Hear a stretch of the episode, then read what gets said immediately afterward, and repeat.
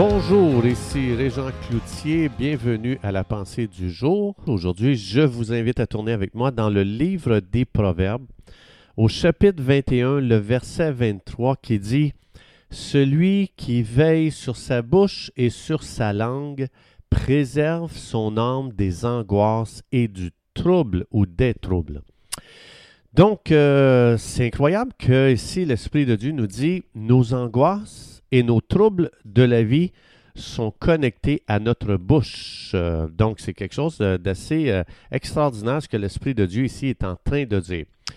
Maintenant, vous avez, si vous avez un petit peu de marche avec Jésus, vous avez sûrement remarqué que l'être humain, lorsqu'il se trouve dans des troubles, des problèmes, l'être humain a tendance à blâmer Dieu. Pourquoi te laisser ça m'arriver? Si tu es Dieu, pourquoi te pas empêché ça? Donc, euh, l'être humain, euh, il confesse des choses de sa bouche qu'il euh, ne réalise pas comment ça peut le mettre tellement dans des troubles. Dans Job chapitre 3, verset 25, ça dit, Job a dit un jour, Ce que je crains, c'est ce qui m'arrive. Ce que je redoute, c'est ce qui m'arrive. Donc, Job vivait dans cette pensée.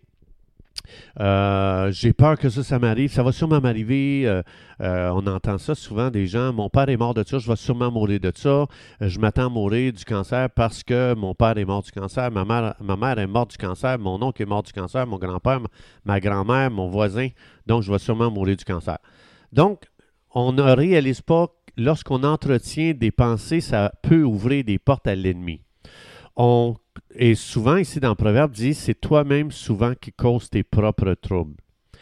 Si on ne contrôle pas notre langue et euh, qu'on ne place pas notre bouche sous le contrôle de Dieu, l'ennemi va l'utiliser pour venir régner dans nos vies, pour nous contrôler, pour contrôler notre vie.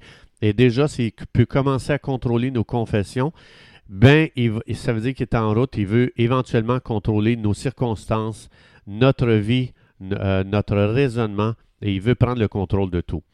Donc, si on établit l'ennemi comme celui qui règne et qui contrôle tout, bien, ça lui donne la gloire, ça lui donne de l'importance, ça lui donne une valeur, et c'est ce qu'il veut.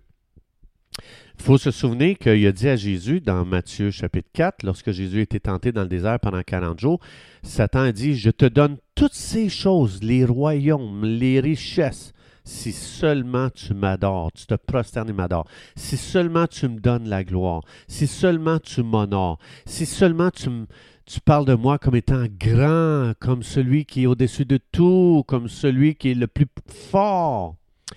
Et là, on ne réalise pas, mais lorsqu'on confesse l'ennemi dans les situations, on est piégé. Euh, donc, combien de fois les gens vont dire Ah, oh, Satan est après mon mariage, il est après mes finances, il est après ma santé, il est après moi. Ce sont des mauvaises confessions qui vont nous amener beaucoup de troubles. Euh, donc, les gens, souvent, ils vont confesser les combats qu'ils ont avec l'ennemi. Et ça, c'est des paroles mauvaises. Ce sont des paroles de défaite. Ce sont des paroles d'échec. Ce sont des paroles qui disent l'ennemi est tellement fort. Il a le dessus. C'est lui qui a la victoire sur moi. C'est lui qui me donne du temps dur. il m'en fait baver.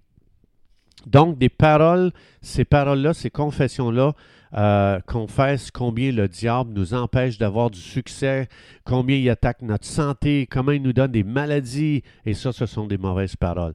De telles paroles donnent la domination de Satan sur notre vie et ça crée nos propres troubles. L'Esprit de Dieu nous dit plutôt d'avoir la parole de Dieu dans notre cœur, de la confesser avec notre bouche. Là, quand je traverse une situation qui semble contradictoire à ce que Dieu dit, je dois avoir les promesses de Dieu. En face de la douleur, en face des symptômes, en face de l'adversité, l'Esprit de Dieu dit déclare la parole de Dieu, dit à la circonstance de se soumettre à la promesse de l'autorité euh, de la parole de Dieu au nom de Jésus, même si ta condition semble contraire à la parole de Dieu, elle va devoir se soumettre. Dans Philippiens 2, ça dit tout genou fléchira devant la Seigneurie de Jésus, devant Jésus-Christ, le roi des rois, le Seigneur des seigneurs. Autrement dit, personne, quand ça dit tout genou fléchira, les genoux, c'est la partie du corps qui résiste euh, qui ne veut pas plier, qui ne veut pas fléchir. Et ici, ça dit toute résistance va craquer devant Jésus. Donc, c'est important. C'est pour ça que l'Esprit de Dieu a dit ta langue, faut que tu l'utilises comme il faut. Garde ta langue, garde ta bouche soumise à la parole de Dieu et tu vas t'éviter beaucoup de troubles. Plus que je vais confesser l'activité des ténèbres, plus je lui donne de la force et plus je lui donne l'autorité sur ma vie et plus je lui donne du contrôle sur moi. Alors, si je comprends cette réalité, cette vérité importante, eh bien, je vais commencer à planifier le reste de ma vie qui n'aura rien d'autre que la parole de Dieu dans mes, dans mes confessions. Et ça, ça n'arrive pas tout seul. C'est seulement si vous et moi, on prend une décision ferme, on se fait violence. Ce sont les violents qui s'emparent du royaume de Dieu. On est violent, il va en être comme la parole de Dieu le dit. Et ça, ça ne vient pas tout seul. Il faut être violent. Parce que le royaume des ténèbres vont tout faire pour que je confesse leur activité, leur force, leur puissance, euh, comme quoi qui ont les devants, que c'est eux autres qui sont en train de remporter la victoire. Dans Isaïe chapitre 27, verset 3, ça dit, Dieu dit, Hey, est-ce que tu sais, je suis un jardinier vraiment, vraiment, vraiment là, maniaque? Je viens t'arroser à chaque instant de peur que l'ennemi t'attaque. Jésus, Dieu est en train de nous dire, Hey, je suis là à chaque instant. Mais souvent, on parle plus de la présence de l'ennemi que de la présence de Dieu. Je partageais avec quelqu'un hier, euh, si jamais euh, il y a un démon qui m'attaque, Dieu, il me promet qu'il va, envoyer des centaines et des milliers d'anges pour contrecarrer ses plans et pour y sacrer une bonne volée. Donc, ça veut dire que Dieu est continuellement en train de nous protéger. C'est un père qui prend soin de ses enfants. Imaginez-vous si un père sait que quelqu'un vient voler dans la maison, il va faire du tort à ses enfants, puis le père s'en va, puis il laisse ses enfants entre les mains du voleur. On dirait que c'est vraiment un père irresponsable. C'est pour ça que Dieu, dans Isaïe 27.3, il dit, moi là, je suis toujours là, je prends soin de toi, je m'assure que tu ne sois pas affecté par les attaques de l'ennemi. Donc, encore dans la parole, Dieu dit, je te protège comme la prunelle de mon œil. Confesse que tu es protégé plus que la prunelle de l'œil de Dieu. Dans Amos chapitre 5, Dieu se compare à une maman ours. Euh, euh, je ne sais pas si tu sais qu'est-ce que ça fait quand quelqu'un se met entre la maman ours et ses bébés. Malheur à la personne qui se met entre les deux. Malheur à l'ennemi s'il vient entre moi et Dieu. Si Dieu a mis ça dans le cœur de la maman ours, lui le créateur, Dieu a mis qu'est-ce qu'il était à l'intérieur de lui-même. Dieu dit, je vais le mettre dans la maman ours pour que les humains comprennent que si quelqu'un se met entre moi et mes enfants, malheur à cette personne. Et c'est pour ça qu'il n'y a rien entre nous et Dieu. L'ennemi ne vient pas. Quand Dieu dit dans Ésaïe 27.3, je viens à chaque instant, ben si l'ennemi vient entre Dieu et moi qui est en train de m'arroser, euh, je plains l'ennemi qui va aller se mettre entre moi et Dieu. Euh, c'est très dangereux de se mettre entre un enfant de Dieu et Dieu lui-même. Donc, l'ennemi connaît le caractère de Dieu comme une maman ours et il a très peur. Vous vous souvenez quand Jésus est venu devant le possédé de Gadara, les 2000 démons tremblaient. Ils ont dit Pourquoi tu es venu nous troubler avant le temps Je veux dire, l'ennemi, il a peur. Jésus vit en moi l'espérance de la gloire. Jésus est en moi, celui qui faisait trembler l'enfer, celui qui faisait trembler les démons. Il est là à l'intérieur de toi si tu es un enfant de Dieu. Et quand les démons te voient, ils voient Jésus en toi, l'espérance de la gloire, pas de la honte, pas de la défaite, pas de l'échec.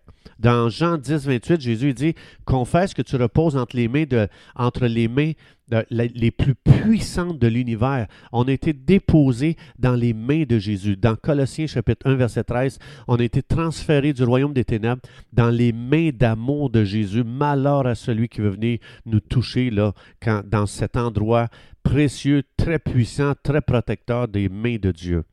Confesse Romains 8, je suis plus que vainqueur. Confesse 2 Corinthiens 4, on est toujours triomphant. Ce que je confesse aujourd'hui, c'est ce à quoi je donne la puissance, c'est ce à quoi je donne la gloire. L'ennemi ne mérite pas notre attention, il ne mérite pas d'importance, il ne mérite pas de valeur, on ne devrait jamais le magnifier la Bible, dans les psaumes, magnifions ensemble notre Dieu Tout-Puissant, le seul assis sur le trône de l'univers et qui règne. Et tant que Dieu va être assis sur le trône de l'univers, tout est correct. Tant qu'il est assis là, tout est OK. On n'a pas à s'inquiéter. On a juste à prendre le temps de louer, de remercier, d'adorer, de chanter, de passer du bon temps dans sa présence qu'est-ce qui nous séparera de l'amour de Dieu, Paul dit. Paul réalisait, il n'y a rien qui peut être entre moi et Dieu. Et euh, donc, parce que Dieu, la maman ours de l'univers, m'aime tellement. Et je veux juste terminer avec un témoignage. Il y a quelqu'un un jour comme ça, il s'en allait à la chasse à l'ours.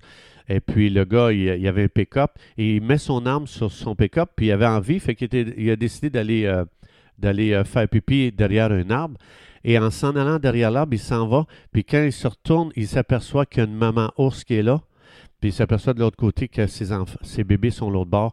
La maman ours est venue, puis elle l'a ramassé, elle a tué le chasseur. Il n'a jamais eu le temps de se retourner à son camion pour aller chercher l'arme. Bien, ça, c'est une image. Dieu dit, si quelqu'un se met entre moi et mes enfants, malheur à cette créature.